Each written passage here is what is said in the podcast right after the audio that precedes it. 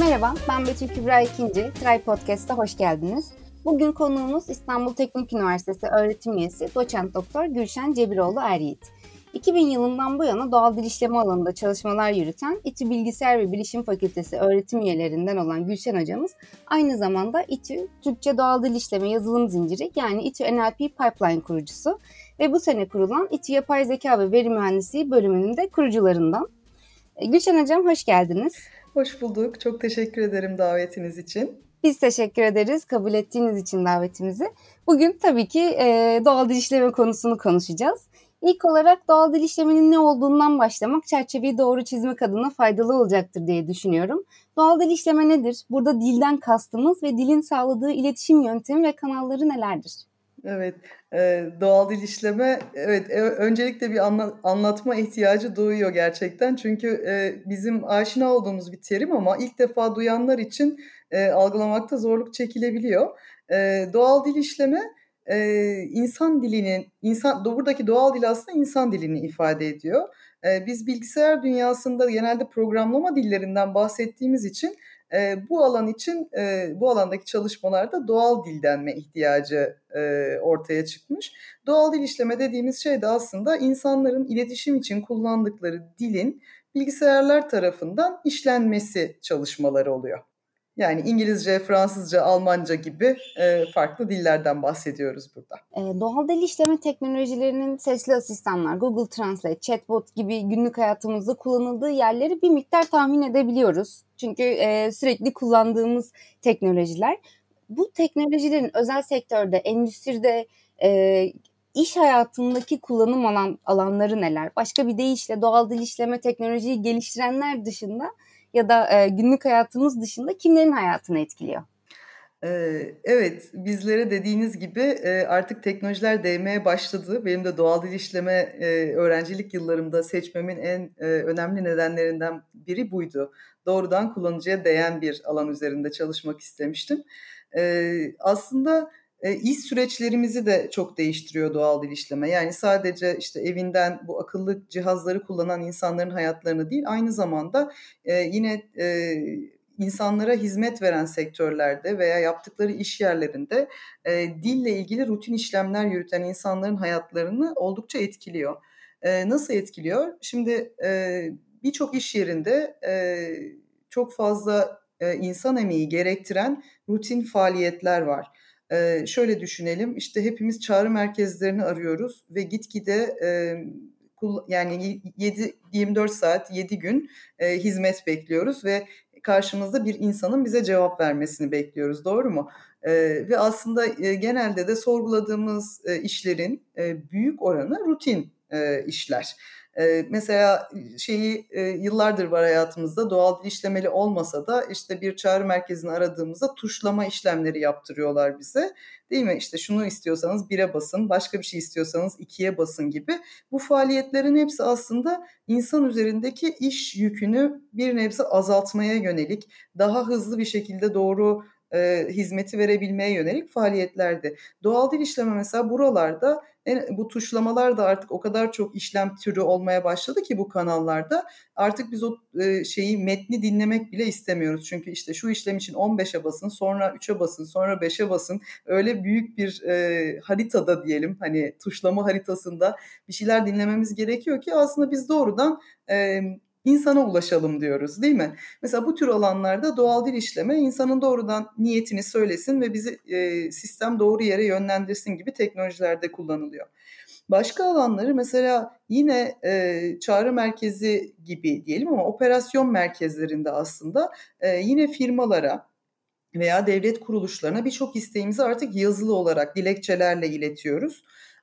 Bunlar el yazısı olabiliyor. Bilgisayarlarda hazırladığımız, imzalayıp tarayıp gönderdiğimiz metinler oluyor. Ama bunların işlenmesi için de yine insanların oturup bu metinleri okuması, anlaması ve işlem ne yapılacaksa onunla ilgili muhtemelen bir form doldurması gerekiyor.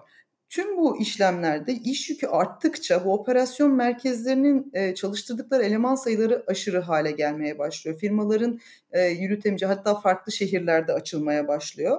E, ve insanların da aslında çok da e, yani bu işlemlerin belki yüzde yirmisinde insan zekası çok gerekli oluyor ve sorun çözümüne yönelik oluyor ama neredeyse yüzde sekseninde de rutin aslında e, kuralları tanımlandığında yapılabilecek, anlaşılabilecek işler oluyor. Ama tabii e, bu görüntü e, yani gönderdiğimiz dokümanların bir kere e, insan gözüyle okunması, algılanması, e, gerekli işlemlerin bilgilerinin çıkarılması ve bir sisteme girilmesi için insanın zekası çok kullanılmasa da diyelim e, iletişimde bulunduğu işte görme, e, ve dokunma diyelim tuşlama gibi özelliklerini gene insan üzerinden kullanmaya çalışıyoruz ve esas insan zekasının yani yapay zekanın şu anda ulaşamadığı noktadaki insan zekasının e, faydalarından daha az e, çalışmaya başlıyoruz. Dolayısıyla hani sorunuza gelecek olursak böyle genel yapıda bunlar ama sektör bazlı aslında birçok yerde kullanılıyor. Bu söylediğim şeyler bankacılık sektöründe, telekom sektöründe, e, sigortacılık, hukuk mesela hukuk çok güzel bir örnek yine. E, hukuk dokümanları bize çok farklı çalışma alanları çıkarıyor ortaya. Çünkü hukuk dokümanlarında hani demin bahsettiğimiz gibi tek sayfalık dokümanlar değil, e, yüzlerce sayfayı bulabilen, içinde çok karmaşık bilgilerin yer aldığı ve her gün bir avukatın e, rutin hayatında üzerinde inceleme yapması gereken biriken çok yüksek miktarda verinin olduğu bir alandan bahsediyoruz. Yine bu alanda da hızlı arama, hızlı bilgi çıkarımı, bilgiye çabuk erişim ve bunun sayesinde e, müşterilere daha hızlı hizmet verebilecek yapıların kurgulanması üzerine çalışılıyor. Burada bahsettiğimiz hani bir müşteri tarafı var bu işin. Bir de aslında e, verileri kullanılan, işlenen e, kişiler oluyor aslında bu müşteri tarafı. Yani doğal dil işleme teknolojilerinde e, bir taraf kurumsal, bir tarafta bireysel evet. kişiler. Büyük veriden Ve, bahsediyoruz e, sürekli değil mi? Evet. O büyük veri şu anda e, yoğunlukla insan tarafından işlenmeye çalışılıyor ve kapasiteler zorlanıyor. E, bu büyük veri ve doğal dil işlemenin birlikte kullanıldığı alanlarda ne gibi etik sorunlar ortaya çıkıyor? Evet çok güzel bir soru. Biz de yeni programımızda etik dersimizi en önde en ön sıralarda planlayıp koyduk aslında e, birçok gazete haberiyle de Türkiye'ye de yansıdı. Öncelikle özel bilginin işlenmesi diyelim. Hepimiz sosyal medya gibi ağlar üzerinden e, fikir beyan ediyoruz, yorumlar yapıyoruz, arkadaşlarımızla sohbetler ediyoruz ve mesela ilk etik sorun e, firmaların bu verileri e, ne amaçla kullanabilecekleri. E, insan yararına mı e, yoksa iş biraz toplum mühendisliğine dönmeye başladığında ilk büyük sorun orada çıkıyor. Yani toplumların demografik yapısını veya görüşlerini veya siyasi e, yapılanmalarını değiştirecek şekilde kullanılmaya başlandığında büyük etik sorunlar ortaya çıkıyor. Siz de hatırlarsınız yakında e, böyle büyük bir sorun yaşanmıştı büyük bir Amerikalı firma tarafından değil mi verilerin sızdırılması gibi. E, bu başta hani tüm aslında yapay zeka ile uğraşan kişilerin yaptıkları teknolojileri insanların yararına olacak şekilde e, dizayn etmeleri konusunda e, etik yap, etik eğitimin, etik bilincinin geliştirilmesinin çok önemli olduğunu düşünüyorum. E, bu birinci tabii genel aslında özel veriye dokunan her yapay zeka uygulamasında bu var. E, doğal dil işleme üzerinde ise e, farklı sorunlar da ortaya çıkabiliyor. Mesela bunlardan bir tanesi ee, biz doğal dil işlemede etiketli veriye yani insanlar tarafından önden bizim için işlenmiş e, veriye çok ihtiyaç duyuyoruz. Bu sayede insanların yaptığı e, modelleri, modellemeyi bilgisayara öğretebiliyoruz. Tabii bu veriler için insan çalıştırmak oldukça yorucu ve yıpratıcı bir iş. E, çünkü e, çok da zevkli işler değil rutin faaliyetleri tekrarlamak dediğimiz gibi ve insanlar her ne kadar normal gündelik hayatlarında bu çağrı merkezleri, operasyon merkezleri gibi yerlerde çalışsalar da e, o etiketledikleri veriler yapay zeka tarafından öğrenilmeye uygun olmayabiliyor ve yeniden işaretlemeler gerekebiliyor. Ve e, uzun yıllar e, araştırmacılar işte farklı veri işaretleme projelerinden sonra e, son yıllarda e, sizin de duymuş olabileceğinizi düşündüğüm e, İngilizce crowdsourcing denilen e, kitle kaynak kullanımına dönmeye başladı. Yani bir problemi e, ufak çok cüzi ücretlerle bir e, internet üzerinden herkesin işaretleyebileceği şekilde açıyorsunuz. Böylelikle işte işe veri işaretleme için birini almanız gerekmiyor. e, ufacık ücretlere işte isteyen işaretlesin diyebiliyorsunuz. E, mesela bir örnek vereyim. Türkçe bir veriyi e, koyuyorsunuz ve bizim mesela bir crowdsourcing projemiz olmuştu. Bir öğrencim e, çok cüzi ücretlerle Türkiye'nin her yerinden işte edebiyat öğretmenleri bile projeye yardım etmişlerdi veri işaretlenmesine. Çok hızlı bir şekilde bir gecede iki gecede istediğiniz veriyi toparlayabiliyorsunuz. Yani e, yerel anlamda o kişileri bulup ulaşamayacağınız yerde bu kullanım çok güzel. Bir taraftan doğal dil işleme camiası bu olayın üstüne çok güzel atladı. Çok da kullanılmaya başlandı ama bir taraftan da son yıllarda biz etik problemlerini tartışmaya başladık bunların. Çünkü bu işi yaptığınızda da aslında karşı tarafla resmi bir sözleşmeye, bir iş akdine girmiyor oluyorsunuz. Ve e, daha işte gelişmekte olan ülkelerde, daha düşük seviyede ülkelerde bütün hayatını bunun üzerinden kazanan insanlar olabiliyor. Bu insanların sosyal hakları, çalışma izinleri, işte hastalanırlarsa ne olacağı gibi sorunlar hiçbir ortada yok. Ee, ve aslında siz birini çalıştırıyorsunuz. Dolayısıyla bu tartışılıyor. Yani bu yapılanma nasıl olacak? Önümüzdeki yıllarda eminim bir çözüm üretilmeye çalışılacaktır bunu ama her çalışanın sigorta hakkı, sağlık e, hakkı gibi şeylerin düşünülmesi gerekiyor. Artı başka bir endişe de şu, böyle olmaya başladıkça tabii fonlama kuruluşları da bu veri etiketleme e, görevlerine bu sefer ayıracakları süre ve bütçeleri iyice kısaltmaya başladılar. Yani eskiye dönmek istesek de artık işte kitle kaynak kullanımı üzerinden yapın gibi e, talepler gelmeye başlayacak. Dolayısıyla yine etik e, konusunda ikinci e, nokta olarak bunu söyleyebilirim. E, başka aklıma gelen yine e, son yıllarda çok tartışılan ve e, yani farklı platformlarda farklı problemleri e, ortaya çıkarılan bir konuda e, doğal dil işleme üzerinde verinin içindeki e, farklı e, konulara eğilim diyelim. Yani biz verileri nereden topluyoruz? Genelde internetten, işte gazete haberlerinden vesaire. E, sözcük vektörleri diye bizim son yıllarda e, çok kullandığımız bir teknoloji var. Sözcükleri anlamsal olarak e, temsil edebiliyoruz. E, bu ne demek? İşte şöyle çok küçük bir örnek vereyim. Mesela e, hiç etiketlenmemiş bir veriden, internet verisinden bir şeyler eğitiliyor. E, ve e, o veriye şey sorduğunuz zaman işte e, Türkiye ile Ankara arasındaki ilişki e, Fransa ile ne arasında vardır diyorsunuz ve sistem size doğrudan Paris diyor. E, bunu nasıl yapıyor? E, büyük bir veride işte mesela Wikipedia'yı çoğumuz kullanıyoruz. Orada zaten e, cümlelerin içinde şey yazıyor işte Ankara Türkiye'nin başkentidir. Başka bir cümlede de Paris e, Fransa'nın başkentidir diyor. Ve algoritma otomatik olarak buradan e, içindeki bağlama bakarak e, yakınlığı e, sezinliyor ve size böyle güzel cevaplar döndürebiliyor. Ama bu veriler bazen eğilimli olabiliyorlar. Mesela işte bu algoritmalara şey sorulduğunda e, geçtiğimiz yıllar çok güzel örnekler var internette. Ben birkaç tanesini söyleyeyim ama e, ilgilenenler daha da inceleyebilir. Mesela erkekle kadın arasındaki ilişki doktor ile ne arasında vardır diyorsunuz. E, doğrudan cevap hemşire çıkıyor. Yani burada algoritma aslında e, erkek doktordur, hemşire de bayandır gibi e, veriden çıkardığı bir şey sunuyor size. Ve aslında bu teknolojilerle geliştirdiğiniz sistemler mesela çocuklarda kullanacaksanız yanlış bir e, izlenim vermeye başlayabilir. E, özellikle bizim dilimizde Türkçe'de çok fazla e, cinsiyet sözcükleri yer almıyor. Biz hani fiillerimizde veya işte zamirlerimizde cinsiyeti çok kullanmıyoruz ama dünyanın farklı dillerinde e, cinsiyete göre farklılaşan çok fazla sözcük var. Bu tartışılan bir mesele. E, yine bir örnek vermek istersem işte ne bileyim dini terimler bir araya toplanırken bu algoritmalarda İslam sözcüğünün yanında birden işte radikal, e, provokatör gibi sözcükler toplanmaya başlayabiliyor. Yine yanlış bir izlenim verebilecek ama ne oluyor? Gazete haberlerinde genelde yan yana çok geçtikleri için algoritma onu öğreniyor. Veya işte polisle suçlu arasındaki yakınlık beyaz ile siyah arasında diye çıkıyor. Yine bir ırka yönelik bir e, kötü bir eğilim olabiliyor. Dolayısıyla bunların hepsi aslında etik başlığı altında tartışılan ve önümüzdeki yıllarda daha da çok tartışılacağını düşündüğüm konular.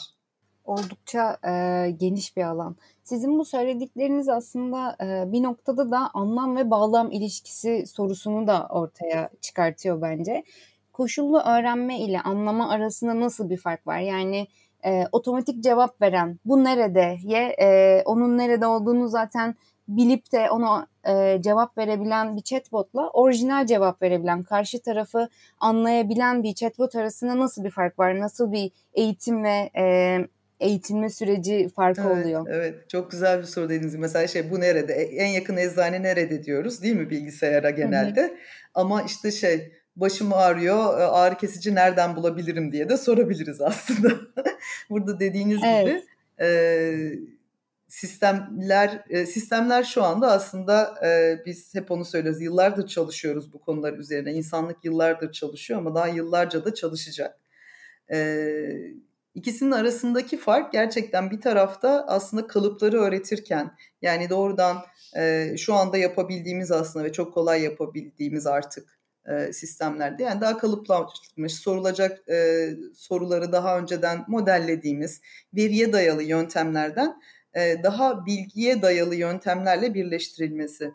E, doğal dil işlemenin tarihine bakacak olursanız ilk başta şeyle başlıyor işler böyle kural tabanlı sistemlerin herkesin kurallar yazmasıyla başlıyor. Sonra e, bu yolda çok fazla ilerlenemeyeceği düşünüp artık bilgisayarların gelişmesiyle daha istatistiğe dayalı sistemlere yönleniliyor. İşte bir 10 sene geçiyor, daha veriden öğrenme yöntemleri geliyor. Ama bunların hiçbirinin tek başına çözüm olmadığı görülüyor aslında. Yani bizim e, doğal dil işleme yapay zeka tam bir problem olarak geçiyor. Bu şu demek, yapay zekanın içinde bulunduğu bütün zor problemler doğal dil işlemenin içinde var.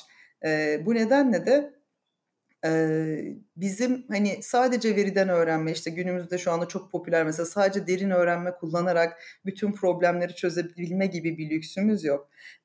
sizin de bahsettiğiniz o işte koşullu öğrenme yani veriden öğrenme diyelim. Veriden öğrenme ile anlama arasındaki fark da oraya geliyor. Biz insanın beynindeki o anlamsal yapı yıllar süren bir e, şekilde oluşuyor ve hepimizin de anlama kapasiteleri de farklı doğru mu? Yani şöyle düşünün. Şimdi biz bir chatbot'un her şeyi yapabilmesini düşünüyoruz ama siz bana gelip doğal işlemeyle ilgili bir şeyler sorduğunuzda ben aralıksız konuşabiliyorum doğru mu? E, ama bana işte ne bileyim göğüs cerrahisiyle ilgili bir şeyler sorsanız 2-3 e, cümle zor üretebilirim. Benzer şekilde bir chatbot da böyle aslında. Yani ee, biz chatbotlardan işte ne bileyim tıp için ayrı bir tıp mesela tıp konularında yardımcı olacak bir chatbot, hukuk alanında yardımcı olacak bir chatbot ama günün birinde de bunların hepsinin birleşebileceği e, muhteşem yapay zekalar hayal ediyoruz. Ama bunları yap- yapmak çok kolay işler değil çünkü insan bile e, böyle her şeyi bilen bir insan yok ortada. E, ama görünen şu ki yani yakın gelecek şu anda zaten çok yoğun çalışılıyor üzerinde. E, bu veriden öğrenen sistemlerle e, bilgi dağarcıklarının oluştuğu sistemlerin birleşmesi gerekiyor. Çünkü insan bir şekilde o bilgi dağarcığını zihninde yıllar süren bir e, çalışmanın sonucunda oluşturuyor ve bizim yapay zeka sistemlerine bunu da aktarabilmemiz lazım. Ben şöyle bir örnek verebilirim aslında şey diye düşünün yani bir e, öğrenciyi eğitirken hiç öğretmen olmadan önüne e, bir sürü veri koyup hadi bakalım bu verilere baka baka öğren demek mümkün değil mi? Hele bir tıp öğrencisine düşünün. Al kitaplar da var, bir şeyler de var.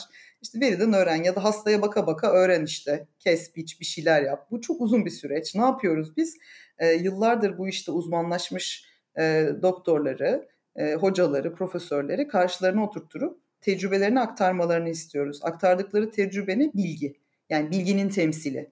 Dolayısıyla sadece veriden öğrenen değil, e, aynı zamanda birikmiş bilgiyi de, insanlığın birikmiş bilgisini de bu yapay zeka sistemlerine aktarabilecek yöntemler üzerinde çalışılıyor.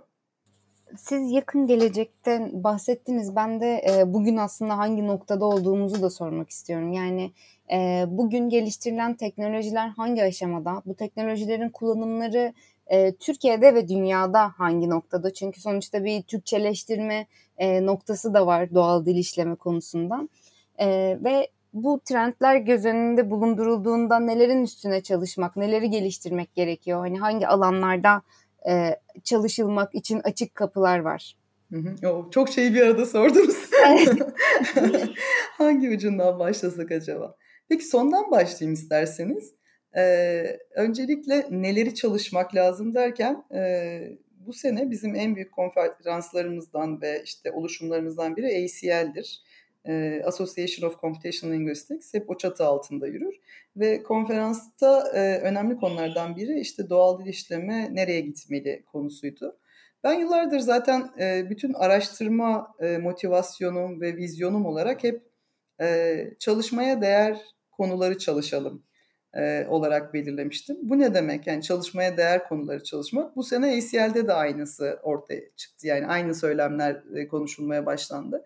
Şimdi yıllardır e, akademik dünyada özellikle veri kümelerinin az bulunması nedeniyle hep e, tekrarlayan problemler üzerinde çalışmalar yapıldı. Yani biri bir veri kümesi ortaya koyuyor. Konu diyelim e, bizim varlık ismi tanıma dediğimiz bir problem var. Gazete haberlerinden insan isimlerinin tespit edilmesi diyelim. Biri bir veri işaretliyor. Herkes hep o gazete haberi üzerinde algoritmasının e, o isimleri yakalaması korunu e, verip e, böyle devam eden işte artık 98'lere dayanıyor. %98'lere dayanıyor başarım. Yok %98.3 yaptım, %98.5 yaptım diye yayınlar çıkmaya başlıyor. Ama yani biz bu teknolojileri niye geliştiriyoruz? Biz bu teknolojileri insan hayatına değsin diye geliştiriyoruz. Ve kalkıp da şu anda gazete haberinden isim bulma problemi çok da e, hayatımızı çok da etkileyen bir problem değil. O yüzden öncelikle neyde çalışılması lazım? Zaten artık endüstri çok bilincinde ve ihtiyaçlar çok artmış durumda olduğu için gerçek problemler üzerinde çalışılması gerekiyor. Ve bu gerçek problemlerin de yani özellikle araştırmacılar tarafından çalışılabilmesine yönelik veri bağışlarının bu araştırmacılara düzgün yapılması gerekiyor. Şimdi e, biz İTÜ'de yani e, ben ve ekibim çok fazla endüstri e, destekli projede yer alıyoruz.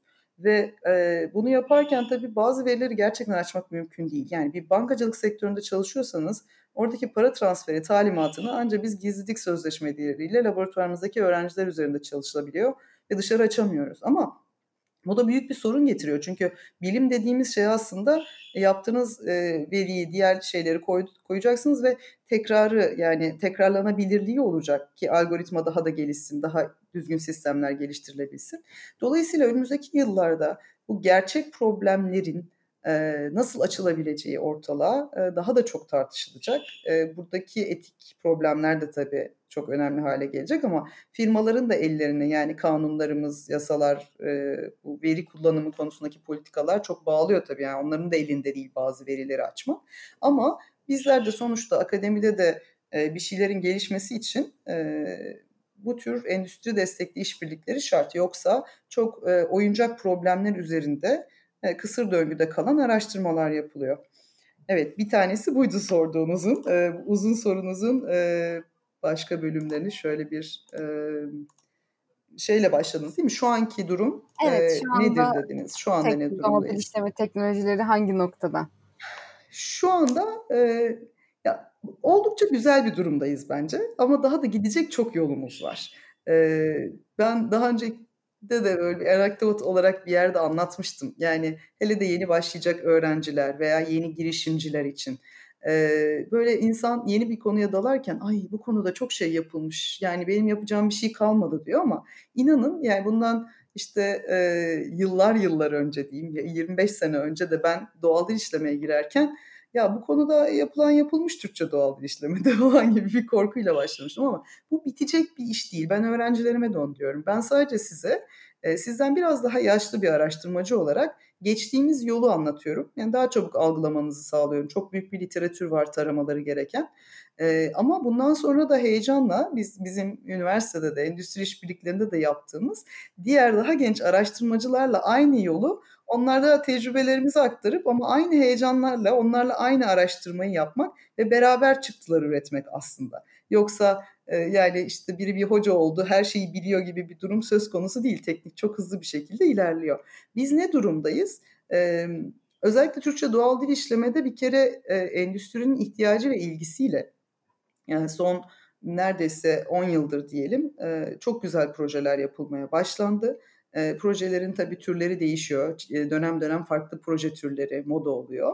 Ama ben bu işlere ilk başladığım zamanlarda gerçekten Türkiye'de endüstri tarafında Türkçe doğal işlemede bir şey yapılmıyordu. Akademide de uğraşan o kadar e, bir elin parmağını geçmeyecek kadar akademisyenimiz vardı ki.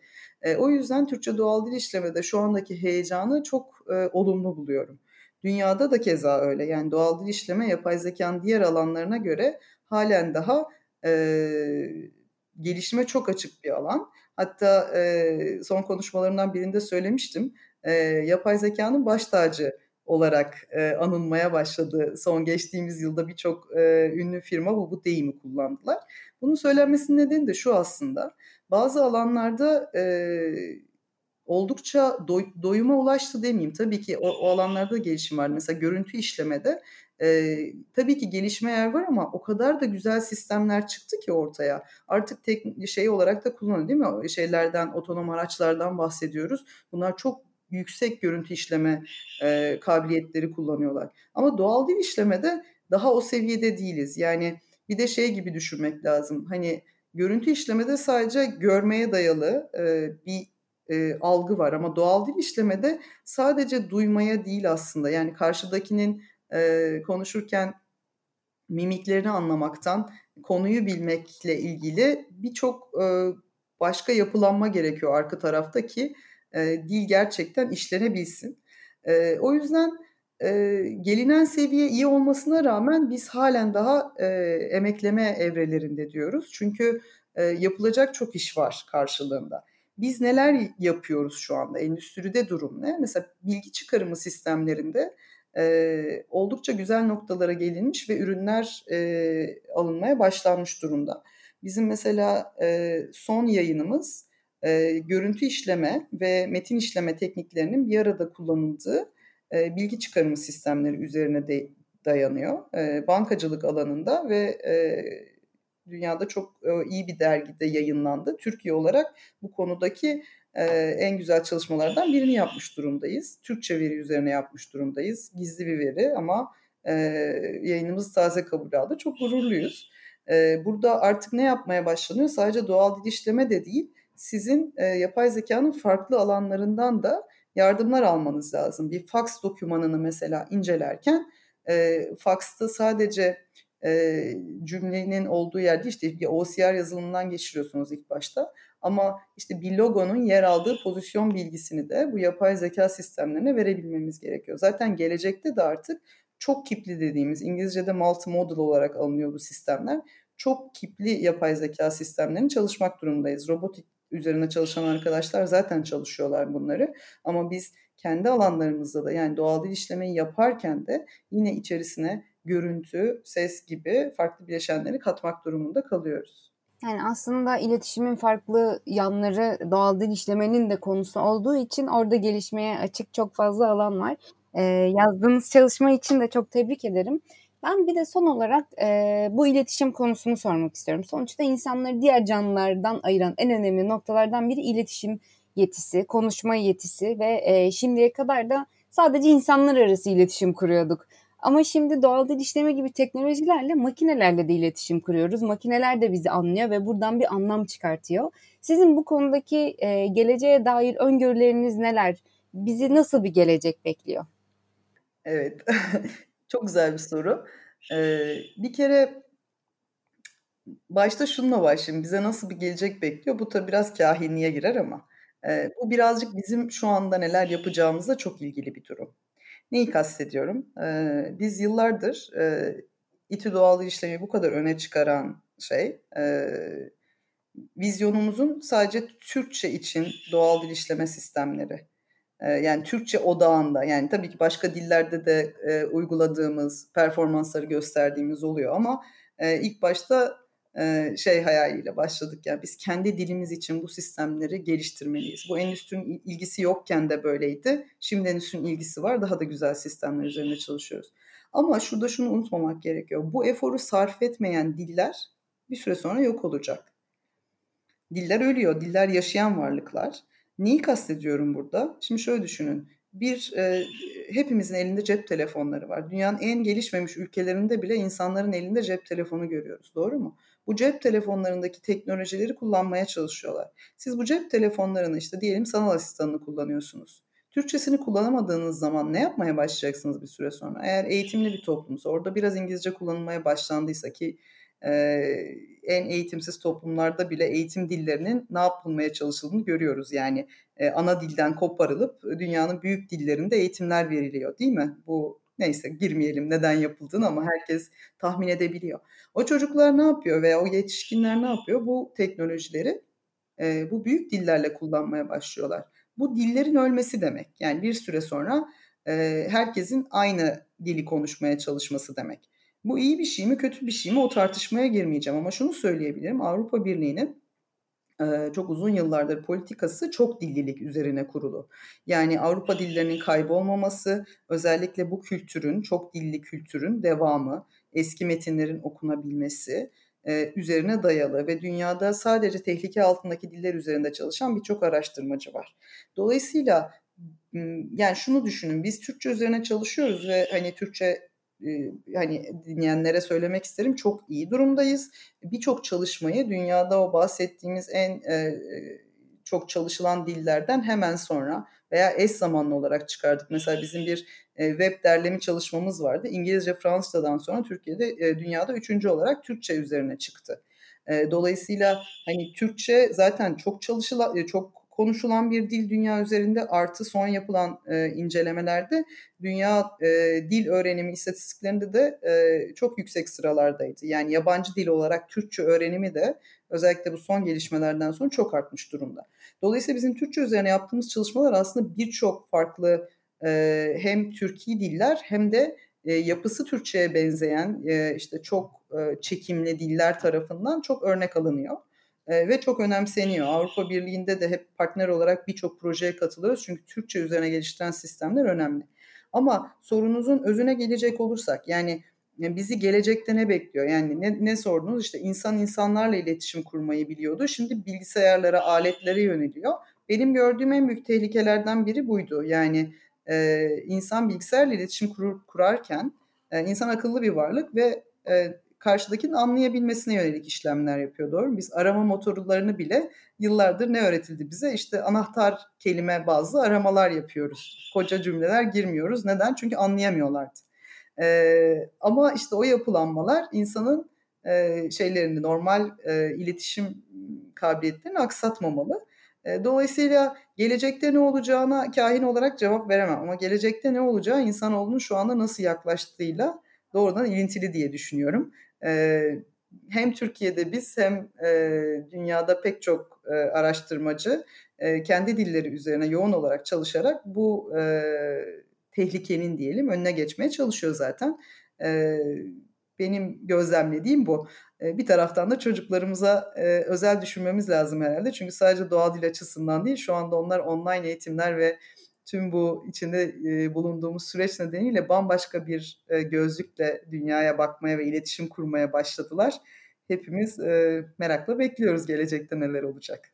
Evet bu dediğiniz e, bugün ne yaptığımız çok önemli. Çünkü az önce de e, etik konusunu konuşurken de bahsettiğiniz gibi e, hani bilgisayara ne öğretirsek karşılığında onu alıyoruz ve bilgisayar da geleceğin büyük bir bölümü olacağına göre o yüzden bugün ne yaptığımız gerçekten çok önemli. Gülşen Hocam çok teşekkür ederiz. Ee, sizin başka eklemek istediğiniz, paylaşmak istediğiniz bir nokta var mıdır? Ben çok teşekkür ederim. Paylaşmak istediğim nokta ne olabilir? Bizim e, araştırmacıya ihtiyacımız var tüm Türkiye olarak. Ben gençlerimizi e, artık e, yani özellikle şeyi belirtmek isterim. E, benim her zaman içim kan ağlıyor beyin göçü nedeniyle e, Türkiye'de hem endüstri hem akademi e, gerekli habitatı sağlamak zorunda. Gençlerimiz e, kalsın ve araştırmalarını burada yapabilsin diye. E, o yüzden hem gençlerimizi motive etmek istiyorum burada yapılan çalışmalar ve kaliteleriyle ilgili. E, yani gerçekten e, bu alanda çalışacak kişiler zaten dünya vatandaşı haline geliyor ve dünyanın her yerinde e, seyahatleriyle, diğer imkanlarıyla zaten yer alıyorlar e, uluslararası projelerin içinde yer alabiliyorlar. Ama bir taraftan da benim gönlüm hep e, ülkemize, dilimize fayda sağlamaları konularında. Dolayısıyla e, böyle ufak bir notta düşmüş olayım sonda. Değerli konuğumuz doçent doktor Gülşen Cebiroğlu Er çok teşekkür ederim. Bir sonraki Try Podcast'te görüşmek üzere. Hoşçakalın.